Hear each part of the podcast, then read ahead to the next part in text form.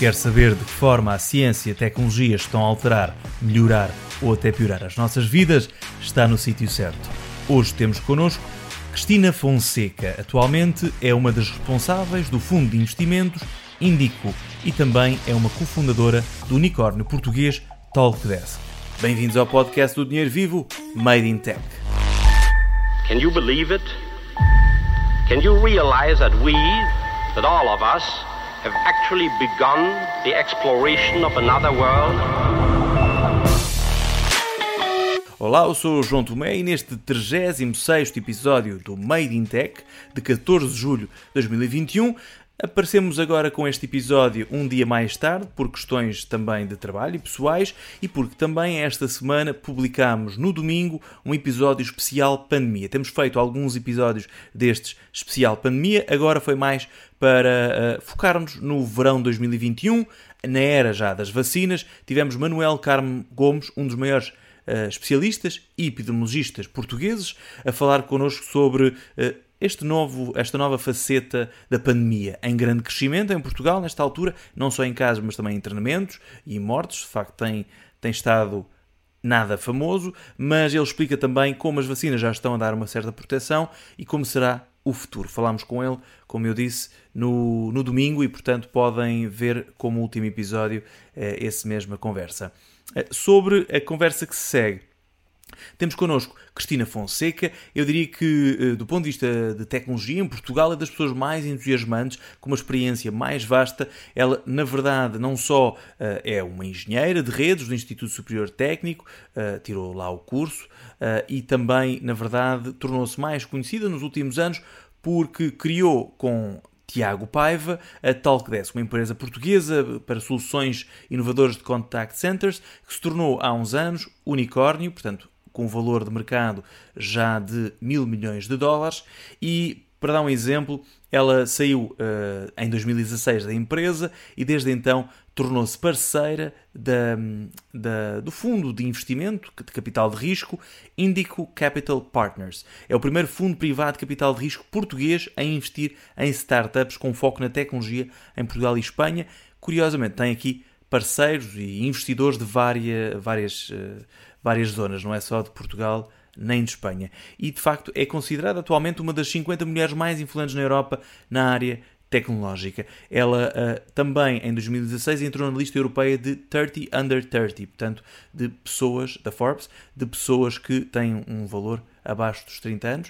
Uh, portanto, desde já, a nível de conversa, Falamos com ela não só sobre os primeiros tempos da Talkdesk, a decisão de sair e de apoiar agora startups e empreendedores, falamos também como se pode inovar em Portugal, quais devem ser os próximos caminhos, não só para startups, mas também para o próprio governo, para a Comissão Europeia, eh, como no seu todo, numa altura em que há uma grande luta a nível mundial por talento, Portugal tem bastante talento, mas eh, de facto beneficia muito com tecnológicas estrangeiras entrarem no país. Ela fala também uh, na forma como é importante detectar no mundo das startups flops muito cedo, perceber se um produto não dá, porque assim evita-se perder tempo com aquilo e passar-se logo a um novo projeto. E também fala que vêm unicórnios em catadupa.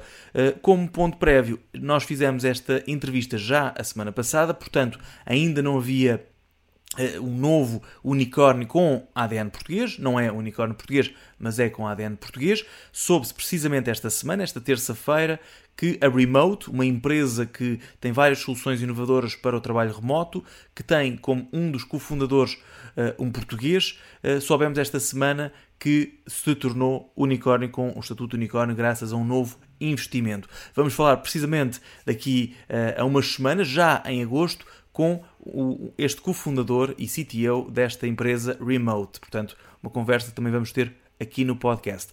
Aproveito este, este ponto de situação também já agora para alertar que vamos ter uh, nos próximos tempos um formato um bocadinho diferente. Vamos deixar de ter o resumo da semana tecnológica, mais porque eu vou de férias, esta altura também é de férias, mas temos já agendado algumas conversas que eu diria que são bastante interessantes.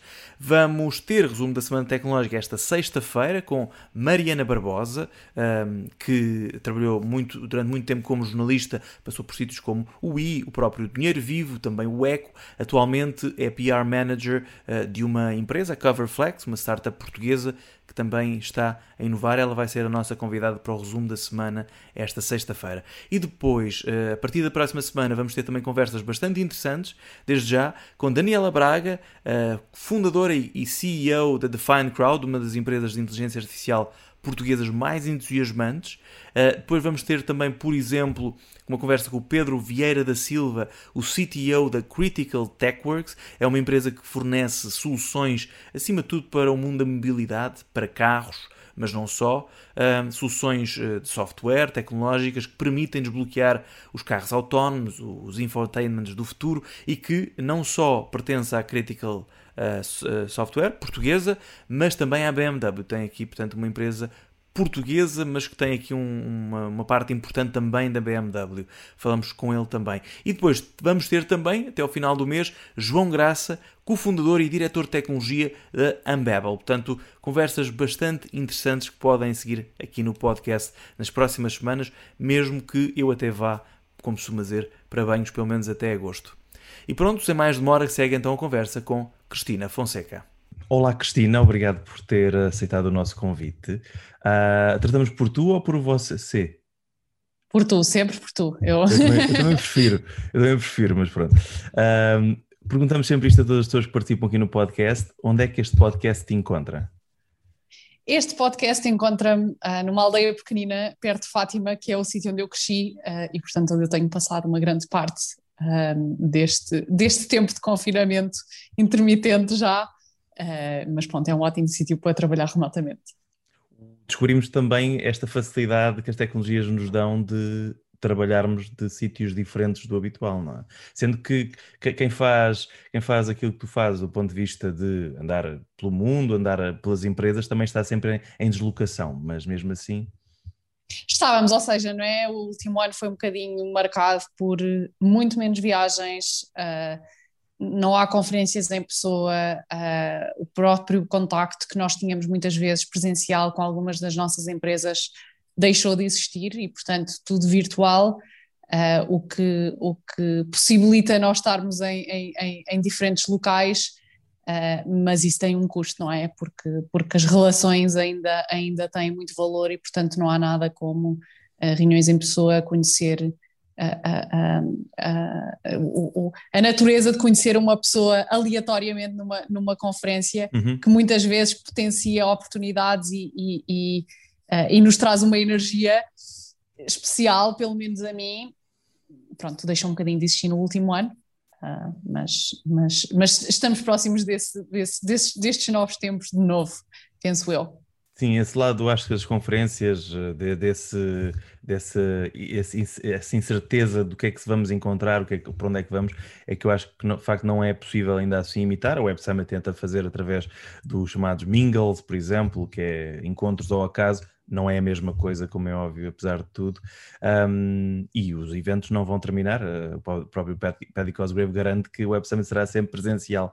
Uh, tudo que seja remoto é uma adaptação, uma alternativa, com plano B. Uh, pode ser até um extra, mas nunca será o grosso do, do evento. Mas do ponto de vista da, das startups, o que temos visto também é que muitas delas têm conseguido crescer, têm conseguido proliferar, numa altura em que a tecnologia é até mais importante, se calhar, do que era antes. Há mais pessoas na internet, mais pessoas a precisar destas novas ferramentas, tem proliferado e as empresas aparentemente têm trabalhado bem.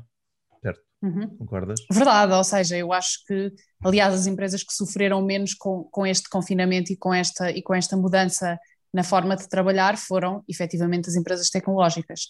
Hum. Isto porque muitas delas já tinham escritórios distribuídos em, em, geografias diferentes, muitas delas têm presença até em Londres ou em São Francisco ou, ou noutras cidades de outros países que obrigam a que a organização do dia a dia já seja feita de uma forma uh, uh, remota e assíncrona. Uh, e, e isto é algo que as empresas todas foram forçadas a fazer. Portanto, foi muito mais natural para as empresas tecnológicas. Obviamente que eu sinto muito a criatividade das pessoas de alguma forma limitada, porque não há, uh, uh, não há os momentos do café, não há o quadro branco, não há as hum. conversas que se apanham no escritório dos colegas, e, e, e, tudo isso é muito contexto que implicitamente se absorve sem, sem nós percebermos. e depois eu acho que há dois tipos de empresas, não é? Aquelas que estão efetivamente a tentar a, a, a, construir uma coisa nova, e se eu estou a construir uma coisa nova, eu preciso de muita criatividade e preciso de muita discussão, e, e, e isso implica um esforço adicional. Agora é assim: se, se, a minha vida for construir casas e eu só precisar, precisar de aplicar a mesma receita para continuar a construir casas, o trabalho torna-se um bocadinho mais fácil, mas no mundo das startups, em que as equipas têm que ser criativas, estão a tentar resolver problemas novos ou problemas de forma diferente, uh, e a fazer algo, não é? Que se calhar nunca tinha sido feito, pelo menos daquela forma, o, o, o esforço e a energia que é preciso dedicar à coordenação das equipas é hercúleo. Sem dúvida, sem dúvida, faz todo sentido. Um, há, uma, há uma coisa que eu, que, que, eu queria abordar também, tem mais a ver com o percurso. Uh, um percurso que já falaste várias vezes, várias entrevistas, que é bastante conhecido. Uh, como é que resumirias, para quem não conhece mais ou menos a história, a tua história do ponto de vista de tal que desse como primeiro, uh, primeiro grande desafio nas startups de criar algo a partir quase do nada, não é?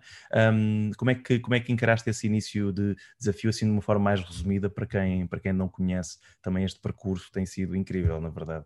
Uhum. Posso fazer um resumo e, e, e, se calhar vou, vou, vou tentar dar um ângulo uh, uh, de o, o, o que é que na verdade nós fizemos uh, e como é que isso se relaciona com o que está a acontecer hoje no mundo da tecnologia, não é? Perfeito, Portanto, eu estudei perfeito. engenharia, uhum. eu estudei engenharia Uh, e, portanto, num, num, num, curso de engenharia, o que nós aprendemos é a olhar para problemas novos e a resolver esses problemas de, de, com, com, com, soluções diferentes. Uh, a minha engenharia é engenharia de telecomunicações e informática, portanto, eu aprendi a falar com computadores.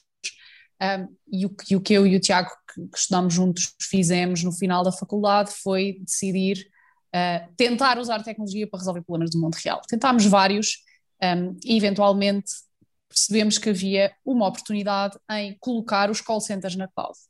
Uh, o, o, o, mundo estava a evoluir para a cloud, havia já sistemas de cobrança na cloud, os sistemas de contabilidade na cloud, os sistemas de, de, de, relacionamento com clientes na cloud, portanto, tudo estava a migrar para a cloud.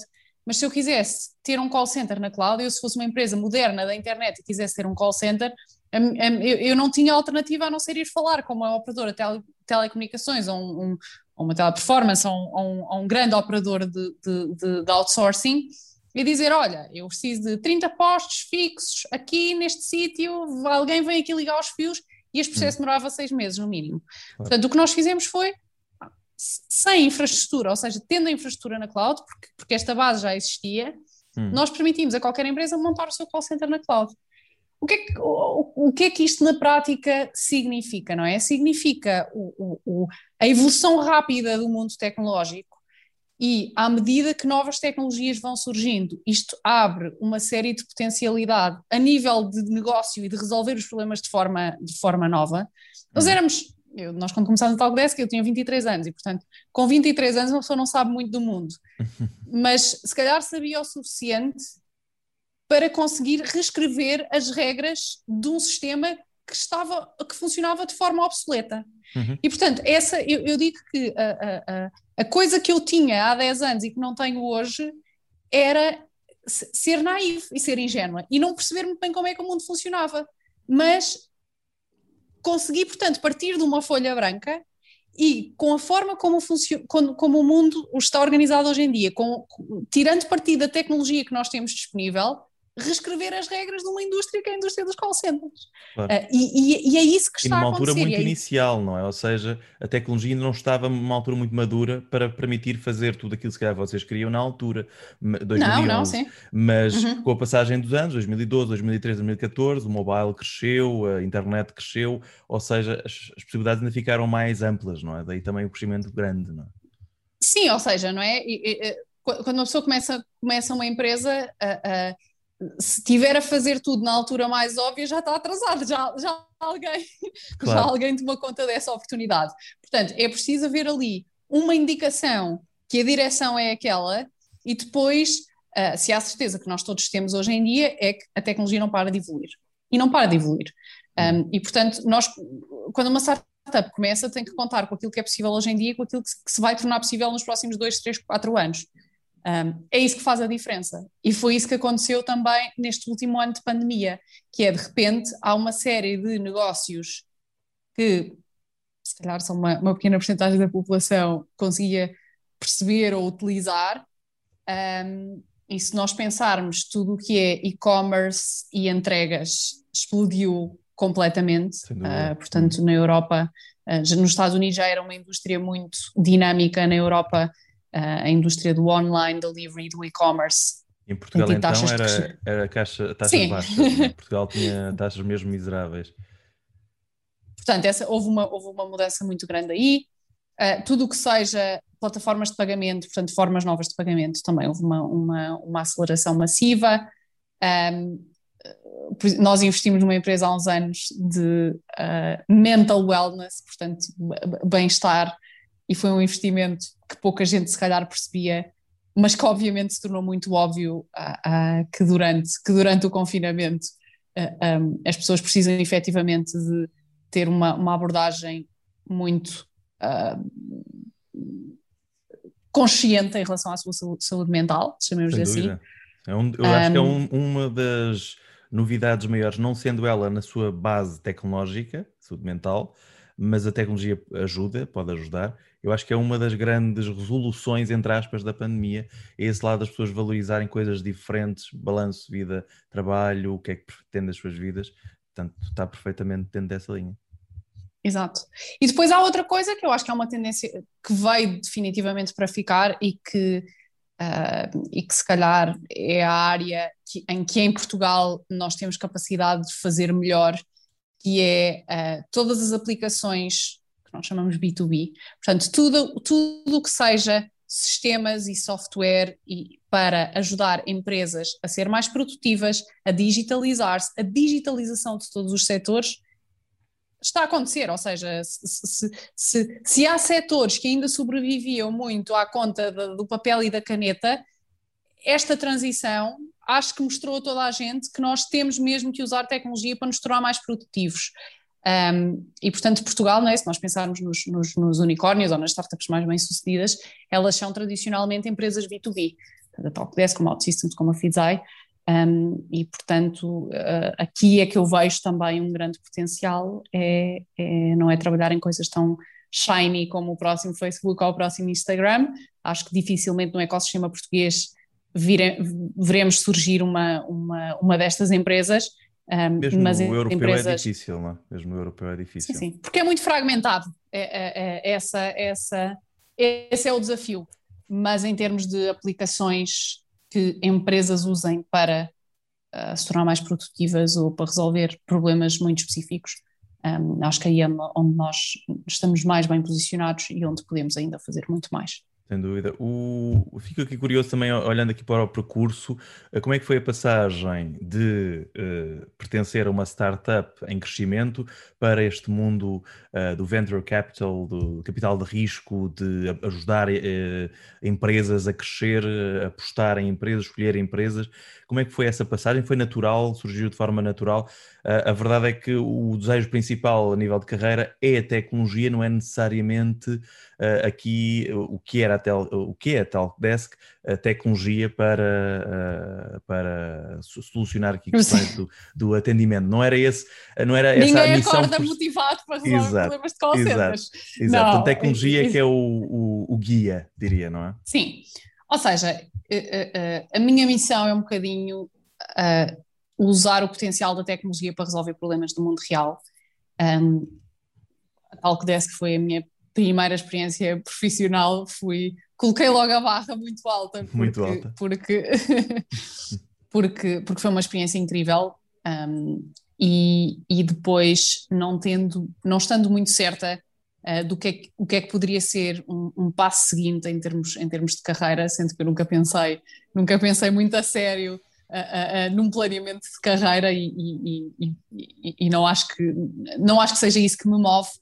Um, a Indic surge para resolver um problema que existia no ecossistema português, que era, havia pessoas altamente motivadas, tecnicamente muito boas e ambiciosas ao nível global, que são mais ou menos três ingredientes necessários hum. para se fazer uma startup de sucesso, mas infelizmente não havia capital de risco não haviam fundos de investimento, à semelhança do que existia noutras geografias, um, e portanto alguém tinha que fazer, alguém tinha que, que, que resolver esse problema. Um, obviamente que o facto de eu estar bastante ligada a, a saber exatamente por aquilo que estas, que estas empresas estariam a passar, uh, deu algumas vantagens e tornou, e tornou este como, como um passo muito óbvio, se calhar mais óbvio do que uh, continuar a, tra a, trabalhar como uma empresa de Londres ou uma empresa de São Francisco uh, e, e, poder ser investidora num destes ecossistemas, onde se calhar o meu impacto seria muito inferior ao que é hoje no ecossistema português. E portanto foi um bocadinho, foi um bocadinho essa a motivação, mas posso dizer que não foi nada muito, muito planeado, portanto eu, eu, eu não saí da tal que desse para ser investidora. Uh, ah, um, e, e, pronto. E Mas tem sido esse o caminho, de certa forma, bem. não é? Uh, portanto, uh, desde 2017 na Indico Capital Partners, uh, em 2018 também és cofundador da Cleverly AI, portanto aqui uma questão mais também de dar ferramentas de agência artificial aqui aos próprios, aos próprios Essa é outra tendência, de, portanto, essa é outra, é outra tendência bots, atual. ajuda ao cliente, não é? Exato, portanto... Customer Self-Service na verdade, eu resumo, eu posso resumir a Cleverly como sendo uh, uma ferramenta de produtividade. Se eu, um, se eu entrar hoje em dia num call center, é provavelmente dos sítios mais deprimentes onde se pode trabalhar. Uh, e é um sítio onde nem as pessoas que trabalham lá querem trabalhar lá, nem as hum. pessoas que contactam o suporte querem contactar o suporte. Uh, portanto, havendo frustração destas duas partes, há muita oportunidade para usar tecnologia para eliminar uma grande parte do trabalho manual que existe eh, eh, dentro destes centros. Hum. E, portanto, as, a, a, a, maioria das pessoas não pensa nisto porque a indústria funciona assim há décadas. Mas eu tenho a certeza, aliás, e nós, e nós, e nós trabalhamos com clientes em que 20, 30, 40, 50, 60% do trabalho que era feito manualmente por agentes está a ser feito com tecnologia. Um, e eu não tenho dúvida que, uh, aliás, Portugal é uma indústria, é um, é um, país que depende muito de uma indústria de serviços, uh, que em muitos casos, nós somos um país relativamente pobre, nós utilizamos técnicas mais ou menos obsoletas para, em, não é? em, em, em, em muitas indústrias até no e, Estado, e os, até no Estado, não é? Lamber papel e caneta, não é? Não é? Lamber papéis e folhas de Excel sem qualquer automatismo não, não são técnicas que possam sobreviver aos próximos 10 anos, porque de repente a claro. economia mundial é muito mais competitiva e eu começo a ter a, a, a, começo a ter competição à série portanto eu não posso continuar a ter técnicas obsoletas em muitas indústrias. Os call centers é só uma delas. Claro. Um, pronto, e portanto a, a, a Cleverly resolve, resolve esse Mas problema. Mas qual é, mantens-te ligada como cofundadora, qual é o, a, a, evolução também da empresa? Qual delas? A da Cleverly. Não, aqui da não, Cleverly sim, na perspectiva como cofundadora neste caso. Não, não, na Cleverly eu tenho, eu tenho, eu tenho até um papel bastante operacional uh, uh, e, e, e, e, giro o dia-a-dia -dia da empresa. Uh, portanto, nós temos 16 ou 17 pessoas, todas altamente uh, uh, bem formadas e, e, e, a trabalhar a resolver um problema que eu conheço muito bem e que é bastante relevante. Um, e, e, pronto, temos, temos já, temos já bastante. De, de, crescimento do ponto de vista de, de mercado, uh, tem, tem tido um crescimento interessante nesse aspecto? Sim, ou seja, a, a resposta é sim, uh, e, se, e se calhar posso posso dar um bocadinho mais de contexto para, uh, uh, uh, para explicar porque é que nós não, não, não estamos out there nas notícias o tempo todo. que se calhar essa, que se calhar essa é, é, é a pergunta subjacente a essa pergunta. Quando nós estamos a resolver, se eu voltar atrás, hum. e se nós pensarmos na fase inicial da Talkdesk, nós tivemos cerca de dois, três anos na CAV a desenvolver produto. Claro éramos sete pessoas, é ninguém nos conhecia, é? É, é, é, a parte principal. principal. E eu, e eu posso, pá, os fundadores que acham que acordam um dia, têm uma ideia, vão ao registro e, e, e, e registram uma empresa e que daqui a dois anos são um unicórnio, pá, são pessoas que vivem no mundo dos sonhos. Portanto, o que é que, o, o, o que, é que nós estamos a fazer na Cleverly? que é parecido ao que nós fizemos na Talkdesk uh, e que é a forma certa de fazer empresas tecnológicas que tenham efetivamente uma componente grande de tecnologia.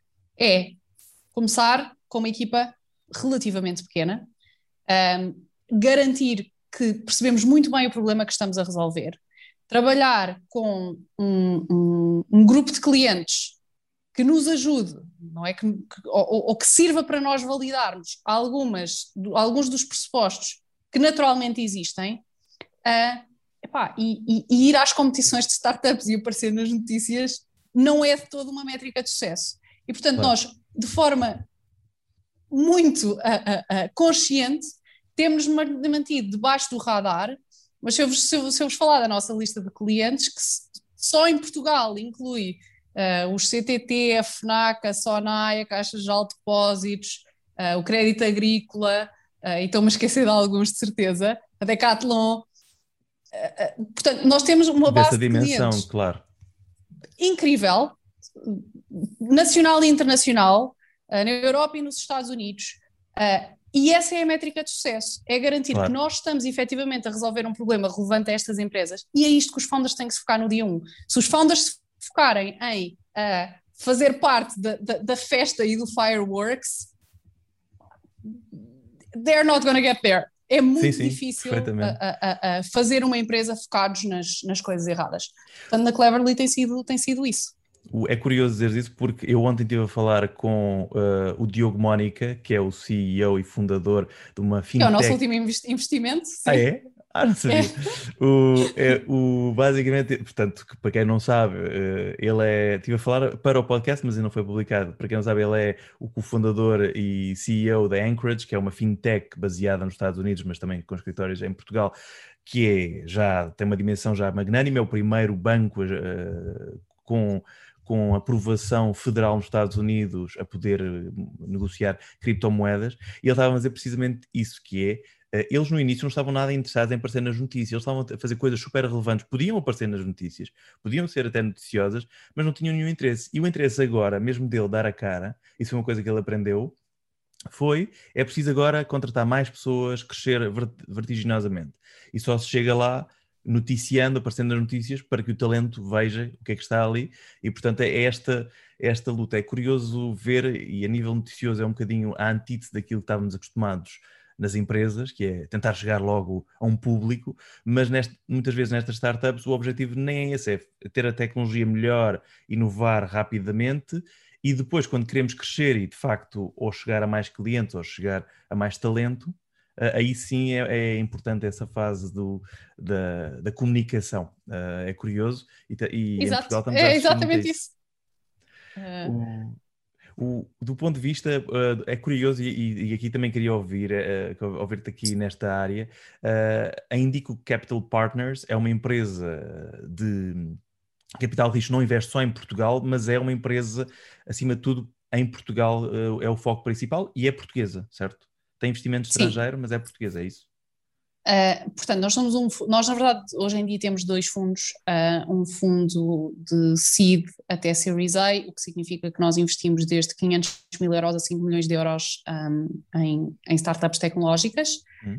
um, e depois temos um, um, outro fundo que é um fundo de aceleração, através do qual nós investimos entre 6 a 10 empresas por ano, uh, 100 mil euros, com o objetivo depois, obviamente, continuar a investir nessas mesmas empresas, uh, mas, portanto, somos os primeiros ou dos, do primeiro grupo de investidores que, quando uma equipa num estado muito inicial ainda possa não ter um, um, um na maioria das vezes não, não, ninguém tem um produto muito bem provado, um, mas, mas nos quais nós investimos, não é? Que os, os primeiros 100 mil euros são, são, são extremamente importantes e em Portugal há poucas, há poucas pessoas e poucas entidades a, a, a escrever esses cheques e depois também não há business angels, não é? como há nos Estados Unidos, uh, que, que, fizeram muito dinheiro uh, nas suas próprias empresas tecnológicas e que depois canalizam esse dinheiro para investir em novas empresas.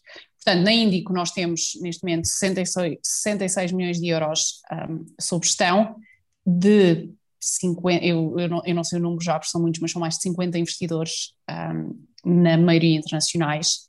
Uh, e o nosso mandato é investir maioritariamente em empresas Portugal e Espanha, portanto Ibéria, uhum. Uh, O nosso ângulo até agora tem sido uh, investir nas, nas empresas portuguesas com uh, maior potencial ou nos fundadores portugueses com maior potencial. Por exemplo, o Diogo é um, é um, é um bom exemplo, é? ele, ele, ele, tem parte da operação em Portugal, mas não tem toda a operação em Portugal, um, e temos outras, e, e, normalmente é saudável não é? que as empresas nasçam em Portugal e vão para fora. Portanto, o, o, o ângulo pode ser um bocadinho diverso, mas há sempre uma ligação forte a Portugal, e nós investimos desde é? o, o CryptoBank até a Unbabel, que é a tradução, até à Bizei, que é um marketplace, até à Barkin, que é, que é também um marketplace de, de, de comida de cão e serviços, até à Eat Tasty, que é a melhor forma de encomendar, sim, a Eat Tasty, que é a melhor forma de encomendar comida uh, uh, em casa ou no escritório. Uh, um, de forma, é, é, é, comfort food, é, é comida que eu faria em casa, mas, mas, mas entrega horas um, de forma com, com um modelo bastante inovador em termos de operações. Uh, e depois temos coisas mais, um bocadinho mais B2B, como é o caso da InfraSpeak, da Sound Particles, portanto isto é empresas tecnológicas já com, com, são daquelas que têm que se fechar na cave alguns anos, uh, mas depois quando, quando começam a aparecer é por uma razão e é porque estão prontas para escalar uh, e, e, a trajetória, se tudo correr bem, será mais, mais um dos casos de sucesso que depois todos gostamos de aplaudir. O, é muito curioso, todas essas empresas, por exemplo, que referiste agora, são empresas que aparecem nas notícias de alguma forma, nem sempre nas mais mediáticas de alguma forma, mesmo a Sound Parkle tem uma importância nos Estados Unidos, nível software, para filmes, para cinema, impressionante. Uh, o, e, ou seja, quase todas elas de facto têm aqui esta notoriedade e alguma inovação, uh, daí também serem destaque. Um, o, a minha pergunta tem a ver com uh, o investimento de Portugal no empreendedorismo, nesta criação. Eu, eu, é curioso, há uns tempos eu, eu tenho, lembro-me de se falar de startups só por serem startups. Hoje em dia, mesmo os jornalistas, e falo por mim, as entrevistas que fazemos é o que é que esta startup está a fazer para mudar, entre aspas, a vida de umas de empresas, de pessoas. Ou seja, as perguntas são um pouco mais agressivas, sabendo que as startups podem falhar, como é óbvio, é frequente até, mais falham do que acertam, uh, mas há, há, há, um sentido mais da inovação e menos startup por startup. Uh, do ponto de vista de Portugal, o Portugal não investe muito, é sabido, neste tipo de segmento, embora exista uma agência portuguesa que investe cerca de 50 milhões por ano, se não estou em erro. Um, algo deste género, o que é que Portugal poderia fazer melhor aqui neste domínio? O, para dar um exemplo, o Ricardo Marvão, da BetaI, dizia-me há uns tempos que uh, eventos como uma, a Web Summit são importantes estarem em Portugal, mas Portugal não aproveita porque não cria um ecossistema de empreendedorismo para aproveitar este talento, para aproveitar estas ideias a nível mais centralizado, uma estratégia mais pensada. Não sei se tens uma uhum. perspectiva semelhante. Uh, tenho, tenho, tenho, tenho se calhar uma perspectiva diferente um, e, e, e se calhar vou fazer o exercício de que é se nós voltarmos alguns passos atrás e percebermos o que é que são, o que são, o que é que são os ingredientes para criar startups de sucesso, não é?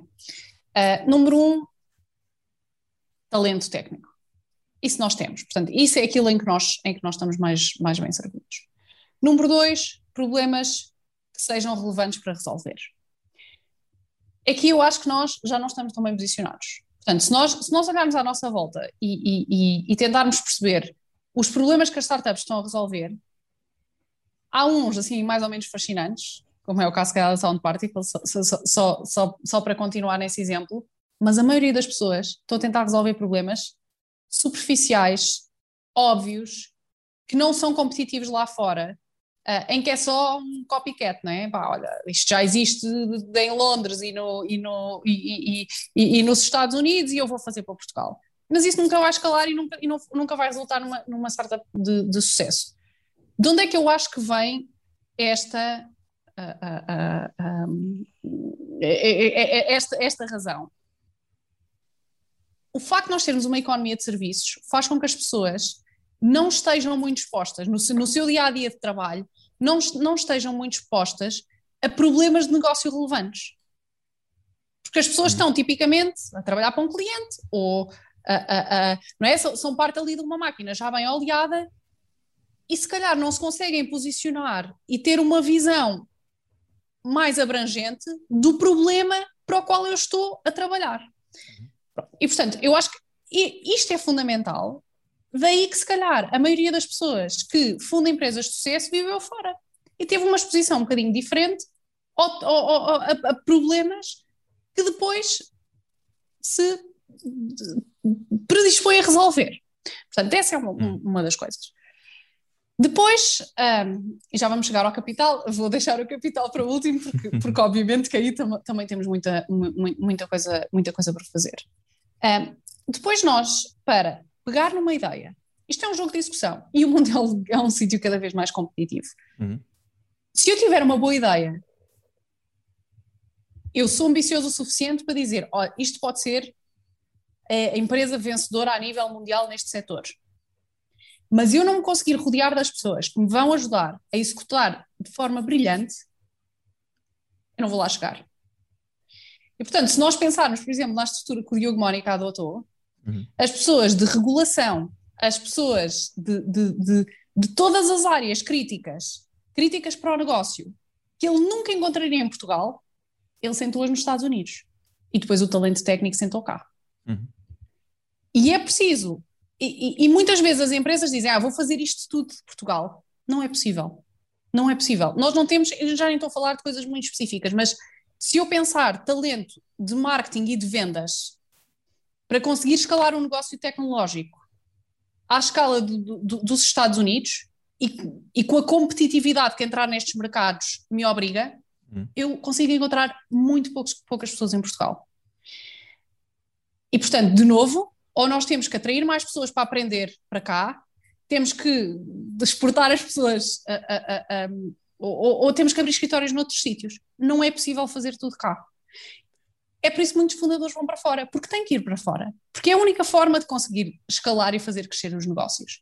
Portanto, aí no talento, nós também temos um gap gigantesco. Eu acho que isto só se resolve com o tempo. Não há milagres. Uh, as, não é que as pessoas portuguesas não, não, não sejam talentosas e não, e não vão chegar lá, porque vão, mas ao ritmo a que uma empresa tecnológica, uma startup, um unicórnio, chamemos-lhe o que quisermos, Precisa, não? é suposto evoluir, eu não posso ter as, eu, eu não posso ter execução brilhante e ter pessoas a aprender a fazer isso. Só. Eu tenho que combinar, claro. pelo menos tenho que combinar as duas. Ele, ele, dizia uma coisa muito curiosa ontem que era uh, existe talento técnico em Portugal, não existe experiência em certas áreas, por exemplo, na dele.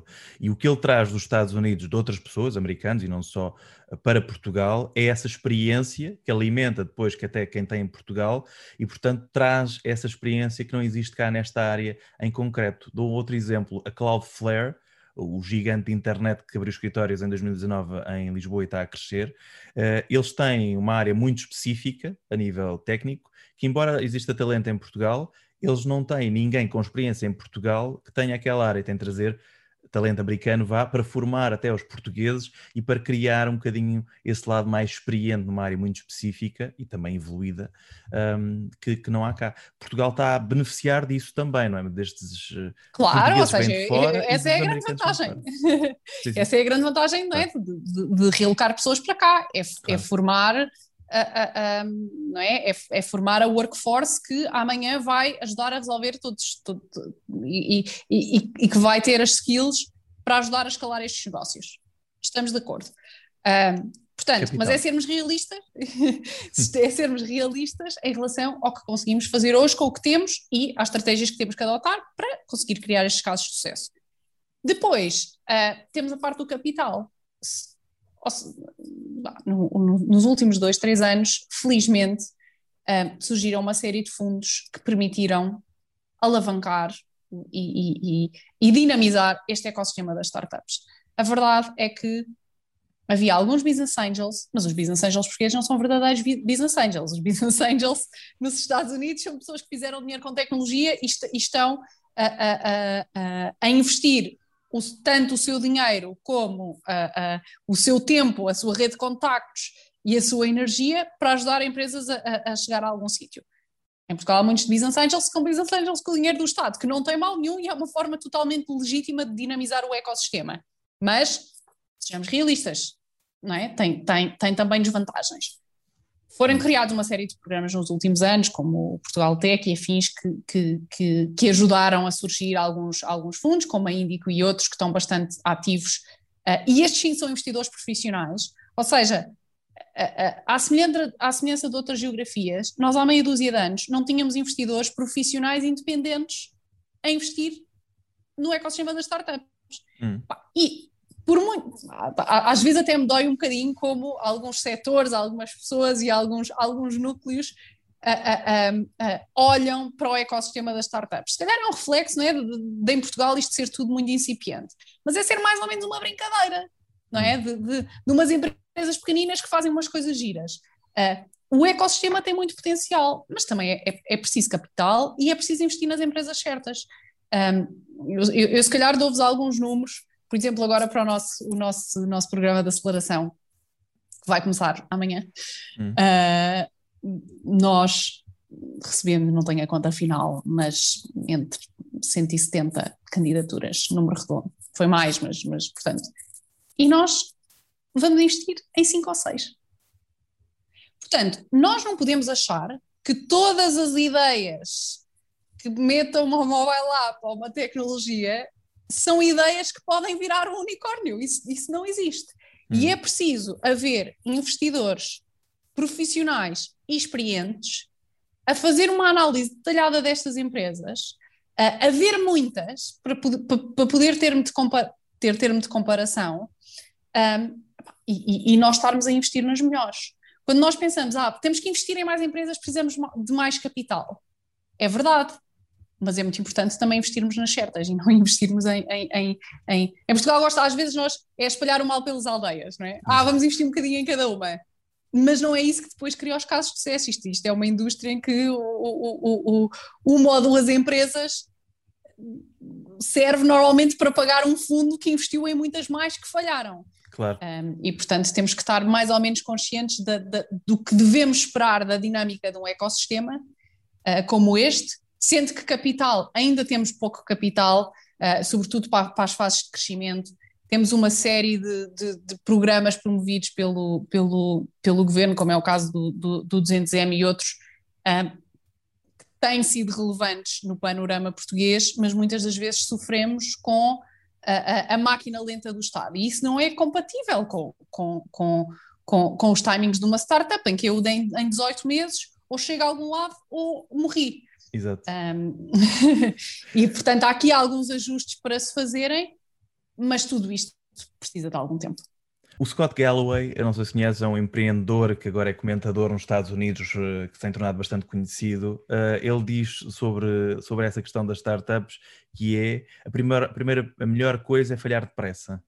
Uh, se falharmos depressa, não estamos a perder tempo uh, e se percebermos que aquilo vai falhar, ou seja, se percebermos que não há caminho, não estamos a perder tempo precioso, tempo que, que, é um tempo enorme que se dedica às startups, e podemos passar logo para outro projeto com a, com a aprendizagem feita.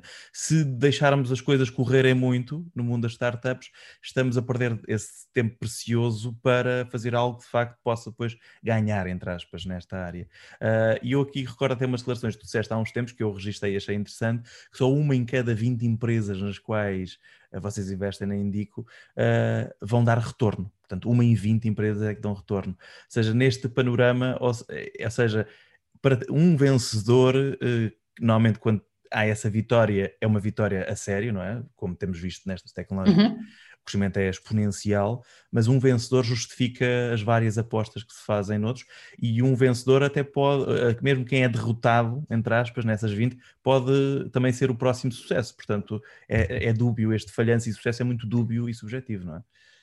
Sim, primeiro eu, eu, eu, espero, que, eu espero que, que quem vinta haja mais que sejam casos de sucesso e, e estamos a caminhar para isso, mas, mas um, eh, normalmente em escala Uh, há uma que, que, que, se destaca claramente, uh, pelo menos metade morre, uh, e depois, se calhar, há algumas que se dão mais ou menos, um, sem dúvida.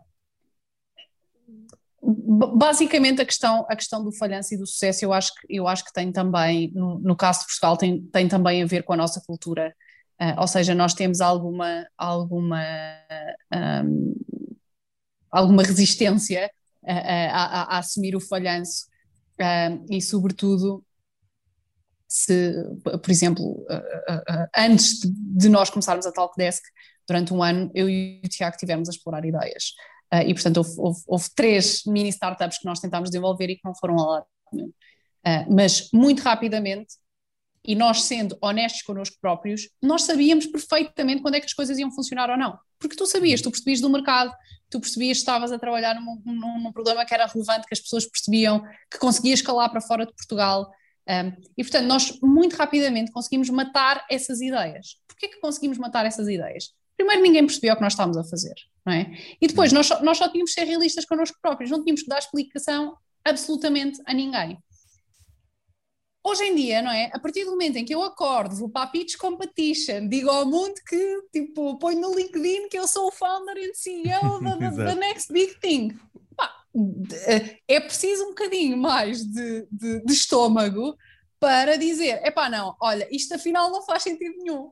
Mesmo que às vezes eu saiba que não faz sentido. Exato. E portanto, uh, Obviamente que nós éramos todos mais felizes porque libertaríamos recursos para fazer outras coisas se fechássemos as empresas tão rápido como as abrimos, quando faz sentido. Uh, e eu acho que isso é importante e isso tem que acontecer. Uh, aliás, não acontecendo, nós corremos o risco depois de também haver talento que está que trabalha nestas empresas zombies, que não se desenvolve e que são oportunidades às vezes de vida perdidas. Eu, eu, conheço muitas pessoas do mundo das startups e, portanto, eu, se eu falar com uma pessoa que trabalhou numa empresa altamente competitiva, que está a, a jogar o jogo da competitividade internacional e a fazer um, um, uma empresa efetivamente para se destacar lá fora, e essa mesma pessoa tiver trabalhado numa empresa que é mais ou menos uma, uma, uma empresa zombie, que não vai a lado nenhum, em que há, há mais ou menos uma história que se conta que é bonita, mas depois a realidade não, não, não, não corresponde, esta pessoa vai saber a diferença muito bem. Agora, nós não podemos é ocupar recursos bons não é? Numa, numa farsa, num jogo de uma farsa. E portanto, eu acho que as startups zombies, ou, ou, ou, ou as startups cujo plano se percebe que não dá para concretizar, uhum. devem ser fechadas, podem ser fechadas. Uh, em Portugal, como agora não tanto, não é? mas, mas há uns anos era relativamente fácil manter uma empresa aberta mesmo com alguns empregados, comparado com os Estados Unidos, é que nos Estados Unidos um engenheiro custa 150 mil dólares. Uh, e portanto, ou eu estou, ou, ou, as coisas estão a funcionar e eu estou a fazer trabalho produtivo, ou então não tenho hipótese. Aqui, como os custos são um bocadinho diferentes, epá, dá para ir safando. Uh, ou então eu vou fazer serviços. Uh, e isso não, não corresponde ao ecossistema das startups como que nós ambicionamos ter. E portanto temos que ser realistas. Epá, se uma coisa não funciona, falha. Uh, uh, uh, Fecha-se, vou fazer outra coisa. Super legítimo. Uma pergunta que eu faço muito, uh, sou muito contactado como jornalista por startups, por empresas. Uh, temos aqui um produto tem, inovador. Tem que, tenho, tenho que te ensinar a, a, fazer as perguntas certas às pessoas para, eu acho que para, já, para despistar. Acho que já, já começo. Uh, uma pessoa cria filtros, porque são tantas, é mesmo, é um bocadinho também como tu, do ponto de vista de uh, startups que contactam para receber investimento. Não é? uh, nós também temos de analisar, ok, o que é que eu me vou dedicar a nível noticioso, o que é que tem notícia. E eu, eu normalmente o que eu faço sempre envio um formulário que já criei quase de raiz, é ok, o press release é muito bonito, é tudo muito bonito, quero a entrevista. Eu só faço se me derem estes dados quem são os clientes, o que é que esta empresa está a fazer diferente das outras, a nível de concorrentes, como é que está a inovar, o que é que está a fazer diferente, tecnologia que usa. Ou seja, faz uma série de perguntas que me permitem perceber se eu acho que devo dedicar o espaço de uma entrevista, um espaço maior, mais nobre, àquilo, e aquilo é diferente e tem um elan diferente, ou não. Uh, e portanto eu já faço um bocadinho essa triagem, porque de facto é necessário não só não tenho tempo para todas as que querem entrevistas e tudo hoje em dia, mas porque também uh, o que me interessa a mim como jornalista nesta área de tecnologia é a tecnologia, é aquilo que distingue, e portanto tenho às vezes fazer essa triagem. O, e aquilo que estavas a dizer há pouco, eu achava, acho que faz todo sentido, que é, há empresas, muitas empresas em Portugal fazem coisas que já existem centenas de empresas a fazer muito melhor, muito mais evoluidamente lá fora, e às vezes é uma questão de tempo neste mundo global internet em que quem lá está fora, empresas globais, facilmente entram em Portugal e criam um mercado grande. Eh, e, portanto, se não estamos a fazer algo distintivo de alguma forma, às vezes não pode, não ser tecnologicamente, mas pode ser de ideias originais diferentes ou, ou mais adequadas ao país, uh, facilmente daqui a um ano ou dois vem um gigante vindo de fora e faz aquela, aquela operação que achávamos que era tecnológica, mas que não era assim tão evoluída ou, ou distintiva. Uh, Não sei se uhum. concorda com esta perspectiva, às vezes, de por é que fazer mais do, coisas que já se fazem até muito melhor lá fora pode durar um tempinho, mas, mas neste mundo global é não. é difícil perder eh, o comboio, não é? Sim, sobretudo porque uh, se nós estivermos a falar do setor tecnológico, um, as empresas quando chegam a Portugal estão muito bem capitalizadas, uh, não é? E Portugal é, Portugal é um mercado por si só pequeno e mais ou menos insignificante. Portanto, uma empresa tecnológica que queira efetivamente competir lá fora tem que, desde o dia 1, testar o seu produto lá fora. Se eu não testei o meu produto num, num mercado competitivo, eu não sei se o meu produto pode, pode acontecer várias coisas. Uh, ou funciona cá, porque não há outros competidores, porque o mercado é irrelevante para eles terem vindo para cá e, portanto, pá, pronto, não há mais ninguém cá no mercado e, portanto, o meu, o meu produto serve os clientes que existem cá. Ok, hum. tudo bem, é um negócio válido, Sim, sim. Não condeno ninguém, não é? Mas, mas não é o tipo de negócio uh, que nós procuramos para investir, nem é o tipo de negócio que nós podemos chamar uma startup tecnológica uh, uh, ou, ou, do ponto de vista do, do crescimento que se espera. Um, se eu não testar o meu produto lá fora, eu não sei se o meu produto é competitivo lá. Não sei, não é? Não, não, não, não sei, não posso saber. Posso adivinhar, mas, mas, mas não posso saber. Isso é das coisas mais importantes. Portanto, quando eu crio um produto tecnológico que eu acho que pode ser competitivo à escala global, eu não tenho outra escolha senão ir testá-lo fora de Portugal. Porque senão eu nunca vou saber. E se não souber, ninguém me vai dar dinheiro para escalar aquilo, nem, nem, nem, nem, nem para continuar a desenvolver o produto. E, e, este, e, estas são as coisas que os fundadores têm que estar focados no, no, no dia 1. Um. olhar para o mercado português neste setor faz sentido, em alguns casos particulares, mas na maioria, uh, uh, uh, não, temos, temos, temos que olhar lá para fora desde o dia 1. Claro, o, eu tenho aqui outras dúvidas. Uh, número um, uh, o, o, novo unicórnio em Portugal, Fidzai, o primeiro com sede em Portugal, uh, agora já este ano. Qual será o próximo? Algumas das empresas que vocês estão a investir achas que podem chegar em breve? Falava-se há uns tempos da Define Crowd, Uh, a Anchorage, curiosamente, o, ontem. A Anchorage está, está no topo da minha lista. Exato. O, o, o é, tenho de admitir que ontem o Diogo Mónica deu-me a entender que se calhar já somos unicórnio, mas eu não, não posso falar sobre isso, não quero falar sobre isso ainda. eu também mas não posso entender, falar sobre isso. Exato. Mas deu a entender que eh, se calhar a nível de avaliação de valor sim, sim. Eh, de mercado. Ou seja, se eles fossem somos... hoje em dia levantar uma ronda, uh, Uh, se calhar uh, o valor já era por... o, o, o, o, threshold já, já estaria lá. Achei curioso é que assim, ele, isso é bom para as notícias, mas para nós não é necessariamente o, mais importante. Claro que não, porque, porque isso não resolve problema nenhum. Claro. ou seja, é mais um, é, é, é, é, mais um selo de qualidade e é, e é, e é um selo de atratividade, claramente. Um, mas no final do dia não é o que não é o que não é o que faz uma empresa. Podem falhar e mingar, não é? Claro, sim, a olhar para a imensa história nos Estados Unidos, nós temos poucos, sim, sim, nós temos poucos e portanto as, as, as, as, as histórias ainda são muito uniformes, mas, mas basta olhar para, mas para os Estados da, Unidos. Além da Anchorage, vês algum dos vossos investimentos algum potencial crescimento grande para chegar aí em breve? Uhum. É assim, nós temos uh, as empresas que nós, que nós uh, investimos numa fase um bocadinho mais à frente, uh, assim, nós não medimos unicórnios, não é? Mas, mas, mas as empresas que estão num estágio mais avançado uh, e que estão mais próximos de, de, de, atingir essa milestone, é sem dúvida a Anchorage, um, a Unbabel e a Bizei, portanto são, são, são as que uh, são os que estão um bocadinho mais à frente. Um, a Define Crowd é um nome, obviamente, uh, também mencionado, exatamente pela, pela escala que, que, que, que atingiram. No nosso, no nosso portfólio nós temos, já, nós temos já um unicórnio, mas de novo, não é, não é, não, não, não, não, não é essa a nossa métrica claro. de sucesso, por acaso é uma empresa, é uma empresa que tem, que tem sede na Alemanha, que é a Tier Mobility, uhum. um, e foi, foi, foi uma empresa que durante algum tempo eles em dois anos cresceram de zero a gasolina nem centenas de empregados e com uma operação de, de, de, de milhões de euros a, a muitos milhões de euros ao ano e, portanto, fizeram uma trajetória em termos de execução quase irrepreensível. Hum. Um, e, eles fazem o quê já, concretamente? Eles, eles têm, eles começaram por ser, uh, uh, da forma simplista, mais uma empresa de trotinetes, uh, hum. mas eles têm-se focado muito em mobilidade sustentável, portanto já têm frotas não só de trotinetes, mas de bicicletas e de, e de integradas, por exemplo, nos países nórdicos com os passos de transporte público, onde as pessoas andam muito de, de, de trotinete porque são cidades bastante planas.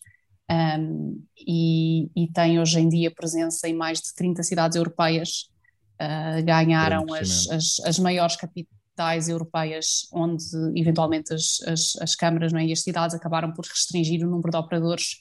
Um, eles, eles, eles têm a concessão das, das maiores cidades europeias e, portanto, claramente foi uma, uma área uh, em que houve uma série de empreendedores muito curiosos em relação a participar na evolução da mobilidade, como nós a conhecemos, sobretudo a, a curta distância dentro das cidades. Uh, as empresas nessa área nasceram como cogumelos, porque era relativamente fácil começar, mas muitas delas morreram e, e, houve duas ou três que se conseguiram a, a, estabelecer como os líderes no, no, no, em alguns mercados específicos. Esta empresa foi executou de forma brilhante e conseguiram captar o mercado europeu. Portanto, eles são hum. os líderes hoje em dia no mercado europeu. Muito interessante.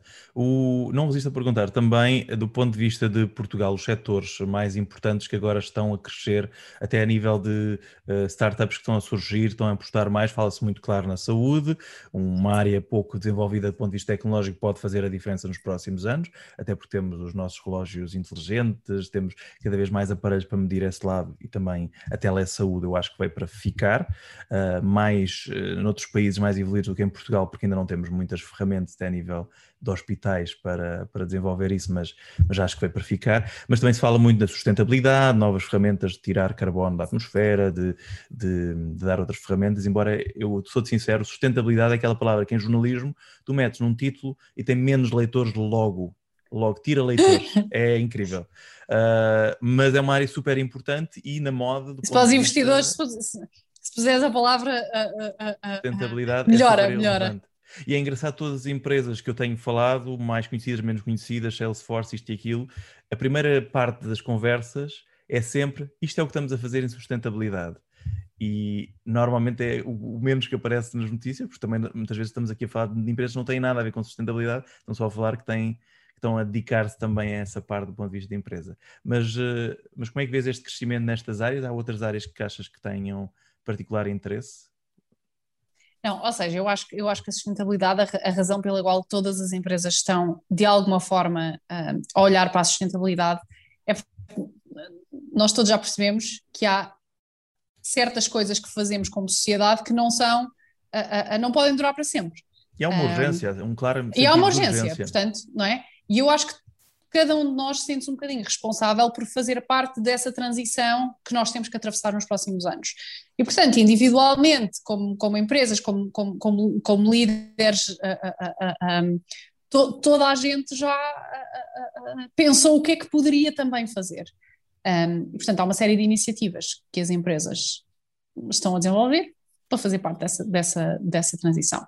Espetacular. Nós, um, em termos de índico, um, desde muito cedo uh, nos tornámos signatários do PRI, que são os Principles for Sustainable Investing, uh, portanto é uma, é uma task force da, da internacional, portanto com, com guidelines, uh, algumas melhores definidas que outras, mas que nos obrigam a colocar um ângulo de sustentabilidade nas nossas operações de investimento. E isto não significa apenas e só uh, sustentabilidade ambiental, sustentabilidade de, de, de, de, outros níveis, mas, por exemplo, no nosso caso, muito a governance. Quando nós uhum. falamos de sustentabilidade, a governance está, está, está também associada. E a verdade é que nestas empresas tecnológicas, muitas vezes a governance é descurada. Uh, ah, um, e, e, e, não há, não, não temos faltas de notícias. De, de, de, de, histórias infelizes de empresas que, por falta de regulação, por falta de, governance, de boa governance, um, que se deram mal e que, e que resultaram em, em, em, processos e, e, casos de fraude uh, as, as, mais graves. E, portanto, isso é algo que contribui para a sustentabilidade do próprio ecossistema. Claro. Um, esse, é, essa é uma coisa que nós temos todos que fazer. Obviamente que temos que, temos que mudar um bocadinho as nossas vidas e temos que ser mais, uh, sobretudo ao nível ambiental, por exemplo, né? temos, temos que ser mais conscientes. Um, e todos fazer parte da transição que, que, que, que está agora a acontecer. O, eu diria que é, é menos o tecnologia, as pessoas veem mais no dia a dia concretamente. Sustentabilidade com big picture, faz todo sentido. As pessoas não veem, não idealizam tanto. Não idealizam, mas está nos produtos que consomem, de qualquer tipo de produto, a forma como ele chega lá, a forma que a embalagem tem, todo esse tipo de pequenos pormenores são pormenores de sustentabilidade, fazem toda a diferença e que vão, têm, estão a ter impacto uh, crescente não é, neste tipo de coisas, embalagem, todo esse, esse mundo uh, tem um impacto que a própria tecnologia pode ajudar. O, a palavra em si é que eu acho que ainda não entrou na maior parte das pessoas como, uh, quer dizer, pessoas menos novas, diria, pessoas mais novas, eu acho, até nível de escola já tem uma consciencialização muito maior em relação a isso. Um, é o greenwashing, não é? não é? Porque depois às vezes nós, nós começamos a usar a palavra sustentabilidade para, para, para tudo. Fora do contexto. Até a nível de marketing é, muito, é uma ferramenta muito usada hoje em dia. E às vezes, qual sustentabilidade, não é? O, saúde, outras áreas que vejas aí com potencial. Essa é uma grande área, portanto, uh, uh, o que é que nos tem aparecido, não é? O, o espaço, uh, saúde digital, saúde mental, portanto, toda a área da saúde, produtividade, temos visto até bastantes coisas, um, até setores, sei lá, são, eu tive uma empresa de construção civil. Construção civil, não é? Não, não, um, há, há, há, muitos setores ainda por digitalizar. Esta nova área de cripto uhum. e, de, e, de, e de descentralização, um, estas são mais ou menos as tendências. O espaço uh, é muito caro.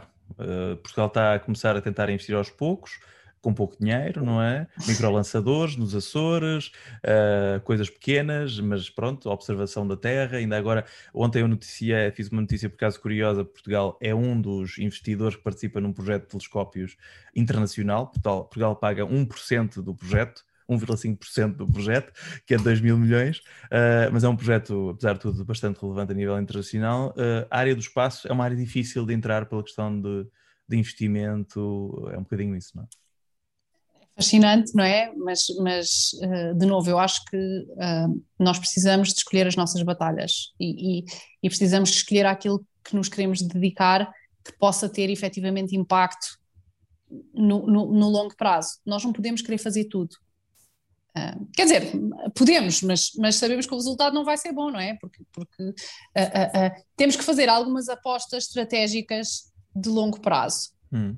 E provavelmente o espaço não é, porque não temos dinheiro, não temos, não te, tem, temos algum conhecimento, uh, mas acho Estamos que não muito dependentes de outros também, não é? Sim, não temos massa crítica para conseguir nos tornar líderes ou fazer um bom trabalho ou competir com outras, uh, uh, com outras geografias um, nesse aspecto. Portanto, super interessante, é um bom tempo, temos pessoas, conheço pessoas incríveis a trabalhar nessa área também tens falado acho... muito no oceano, uh, nesta questão da sustentabilidade ligada ao oceano, tens falado muito nessa questão. Portugal tem todo este mar, há, há, alguns projetos científicos até interessantes do ponto de vista do oceano. O Inesctec tem robôs já bastante capazes para, para explorar um bocadinho o oceano. A nível Essa é uma área que é? é muito mais, muito mais querida hum. uh, e, portanto, na qual nós até estamos, estamos a preparar aí umas novidades é. Um, e, e, Ainda não podem ser reveladas, que, presumo. Não, não podem. e, acho que aí, e acho que aí haverá. Uh, uh, há uma grande oportunidade, efetivamente, porque isso é uma vantagem competitiva que poucos países têm. Uhum. Um, e portanto. Vão surgir projetos também. Vão surgir projetos. Há muitos projetos já interessantes, não é? Eu acho que esses projetos têm, têm todo o mérito para ser alavancados. O, não resisto a, terminar com uma pergunta mais de projeção de futuro, também pessoal. Uh, a evolução da tecnologia tem sido tão grande nos últimos anos, é difícil de antever onde é que vamos estar daqui a 5 anos, quanto mais 10, sendo que há algumas trajetórias que são claramente óbvias, sustentabilidade, maior preocupação com mobilidade inteligente, autónoma e sustentável, lá está. Enfim, há, há coisas que são aparentemente, até por questões da Europa, focar-se muito nisso, claras, não é? Mas uh, onde é que vamos estar a nível tecnológico? Tecnológica daqui a, uns anos é mais difícil prever. Uh, do ponto de vista pessoal, como é que vês a, esta, esta tecnologia a ir e como é que vês também o, o teu papel através da Intico, neste caso, e, e até noutro tipo de projetos, a ir, a caminhar? Uh, uhum. É entusiasmante, é, entusiasmante, é verdadeiramente entusiasmante como parece estar nesta área, nesta altura? Claro que é, não? É? Eu acho que, eu acho que a tecnologia, com todos os defeitos que tem, eu, eu, eu consigo ser muito cética da tecnologia, uh, com todos os defeitos que tem, é uma ferramenta incrível para resolver alguns dos problemas da, da sociedade e os mais cabeludos, não é? se, nós, se nós pensarmos em retirar carbono da atmosfera, uh, uh, eu se calhar acho que a tecnologia consegue mais facilmente chegar ao resultado que nós precisamos do que a mudança do comportamento humano. Portanto, eu, eu, eu não posso não ter fé na tecnologia, um, acho que é, mas acho que é uma ferramenta e acho, e acho uhum. que, como todas as ferramentas, temos que a usar de forma certa, consciente uh, uh, e, e, e, tirar partido benéfico de, de, desta ferramenta. em relação ao meu percurso e, ao, ao, ao, que eu acho que serão os próximos passos, em termos de investimento, tentar perceber que oportunidades e, e estar. Para nós é difícil, porque nós estamos sempre a tentar perceber qual é a tendência mais recente. Hum. Uh, uh, uh, e o mundo tecnológico muda muito mais rápido do que é? o, o, mundo na sua globalidade. Portanto, garantir que nos adaptamos a estas mudanças um, e investirmos efetivamente nas empresas que não, se calhar não terão sucesso hoje, mas daqui a 10 anos serão líderes de mercado porque há, um, há uma nova oportunidade que, que está a surgir. Um, e, e, portanto, essa é um bocadinho a minha missão: é, é, é, perceber como usar a tecnologia, como usar as tecnologias mais recentes para resolver alguns problemas do mundo, independentemente da, da, da, da, fase em que estejamos. Sim, claro. Daí também ser difícil prever, porque a evolução é Não é tão grande. Prever. Agora é AI, produtividade e cripto e tudo isso. Tivemos uma pandemia, não é? E de repente as coisas eh, mexeram muito por um lado, mas podem mexer para o outro, noutro sentido, nos próximos sim, anos. Sim, sim, não tenho dúvida nenhuma. Não resisto a perguntar isto que é uma área muito frequente. Temos visto a Farfetch, várias empresas portuguesas, a admitir que é cada vez mais difícil uh, contratar talento. Porquê? Porque também contratam muito. Portanto, Farfetch contrata dezenas de pessoas cada vez. Uh, há cada vez mais bancos, até franceses, no Porto, a uh, contratar para tecnologia. Há uma grande. Portugal, de facto, está aqui neste burburinho de cada vez mais empresas a virem para cá uh, e a contratarem talento, a trazerem talento. Uh, o, esta, uh, reparei que ultimamente, em duas semanas, houve três cursos diferentes de inteligência artificial e de ciência de dados anunciados em Portugal. Uh, ainda hoje foi anunciado um por acaso para o negócio do espaço, mas pronto. Uh, mas o, o, onde é que vês esta rivalidade por talento? Uh, pode haver problemas no futuro? Já se começa a ver esta, esta Já, dificuldade de atrair? Eu, eu deveria ter começado o podcast por dizer isso. Já. Uh, sim, sim. Eu, eu, eu, eu, não, quero, não quero mentir, mas eu acho que o número de vagas no técnico hoje e há 20 anos atrás é o mesmo. É. E portanto. Eu, o, sim, eu, eu entrevistei, na altura ainda era o, o reitor, o, o. Agora não estou a lembrar o nome. Uh, uh, mas pronto, não é O professor António Cruz Serra. Não, não, não, não. não. O reitor era... ou presidente do técnico? Era Arlindo. o presidente, sim, o Arlindo, exatamente. O professor Arlindo. Professor Arlindo, Arlindo Oliveira. E o, eu, na altura, foi há um ano e meio, ali antes da pandemia, um, um bocadinho antes da pandemia, eu entrevistei e ele falava que havia pouco investimento do Estado para abrir novas vagas, havia uma grande necessidade de abrir novas vagas, mas não havia essa capacidade. Uh, havia uma aposta recente que ajudava a contrabalar isso, que era cursos mais curtos, não universitários, mas cursos mais curtos, até para uh, dar novas competências às pessoas. E ele falava, na altura, fala, fala mil, faltam 1.500 engenheiros, do ponto de vista de formá-los, em Portugal, e este número tem tendência a crescer. Um, 1.500 parece-me pouco. Uh, uh, eu não tenho dúvida que nós. Ou seja, a, a, a, educação e o tipo de pessoas que nós estamos a formar tem também que evoluir com as necessidades do mercado. Hum. Um, e isso não é feito por uma série de questões políticas, logísticas da organização das próprias faculdades e, portanto, eu, eu, eu, eu, assumo que este é um problema complexo que eu, que eu não entendo uh, uh, totalmente. Mas, efetivamente, há uma dificuldade gigantesca em encontrar talento técnico. Uhum. Não é, é, que não é só as Farfetch e as Talkdesk, são todas as empresas. Eu conheço casos de departamentos de organismos públicos cujas pessoas foram todas roubadas pelas multinacionais. Uh, uh, uh, e, e, e, isto não pode acontecer, porque eu, aliás, eu acho que um dos desafios dos próximos anos vai ser trabalhar na digitalização, sobretudo no contexto do, do, do plano de recuperação e resiliência, com que talento? Pois. Não é? Porque ele vai estar muito alocado a estes privados que oferecem mais, até tem outro tipo de, uh, de, de, valências a nível internacional, não é? estamos a falar de empresas internacionais, portanto é mais fácil atrair, mas eu tenho reparado que até aí nem sempre é fácil contratar. Um, portanto, pode, pode haver até a nível de universidades privadas aí uma prevalência, uma oportunidade, aproveitar a oportunidade, não é, de, de haver esta necessidade clara. Claro, e, e, e, por exemplo, vou contar uma história breve. Um, eu fiz um, há uns anos, há quatro ou cinco, portanto, um, curso de inteligência artificial que foi um, da Udacity, portanto, foi o que eles chamam o Nano Degree, um bocadinho, um bocadinho em linha com, com, com, com a ideia do professor Arlindo, que é ter cursos um bocadinho mais curtos, mas que tratem capacidades e skills muito específicas. Portanto, eu já tinha um background de engenharia, esse, esse era um, um, um requisito para entrar, e depois, durante oito meses, eu fiz uma especialização em inteligência artificial. Hum. Isto foi promovido por uma empresa privada, patrocinada por uma série de empresas tecnológicas que têm necessidade deste talento formado e que não encontram no mercado. E, portanto, elas próprias arranjam maneira de resolver o seu problema, não é? E, e vão eles próprios criar faculdades.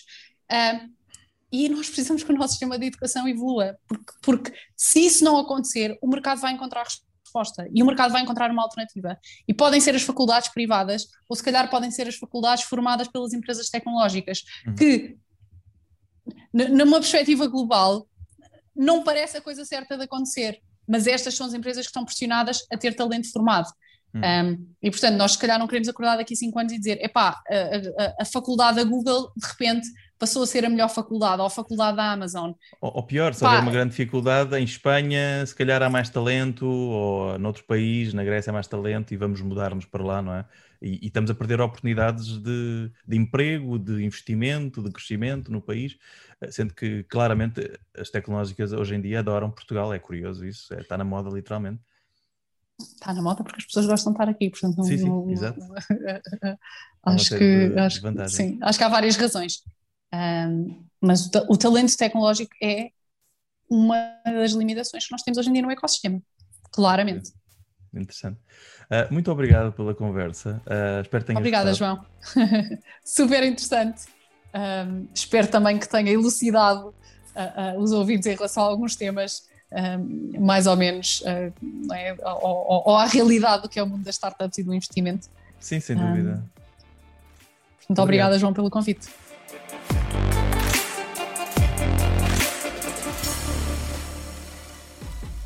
Por hoje está feito. Já sabem, no final desta semana temos o resumo da Semana Tecnológica, o último, pelo menos, deste mês. Este podcast foi criado por mim, João Tomé, e tem edição de som do Luís Stoffel. Se gostou do que ouviu, siga-nos nas principais plataformas de podcast. Até ao próximo episódio de Made in Tech, do Dinheiro Vivo.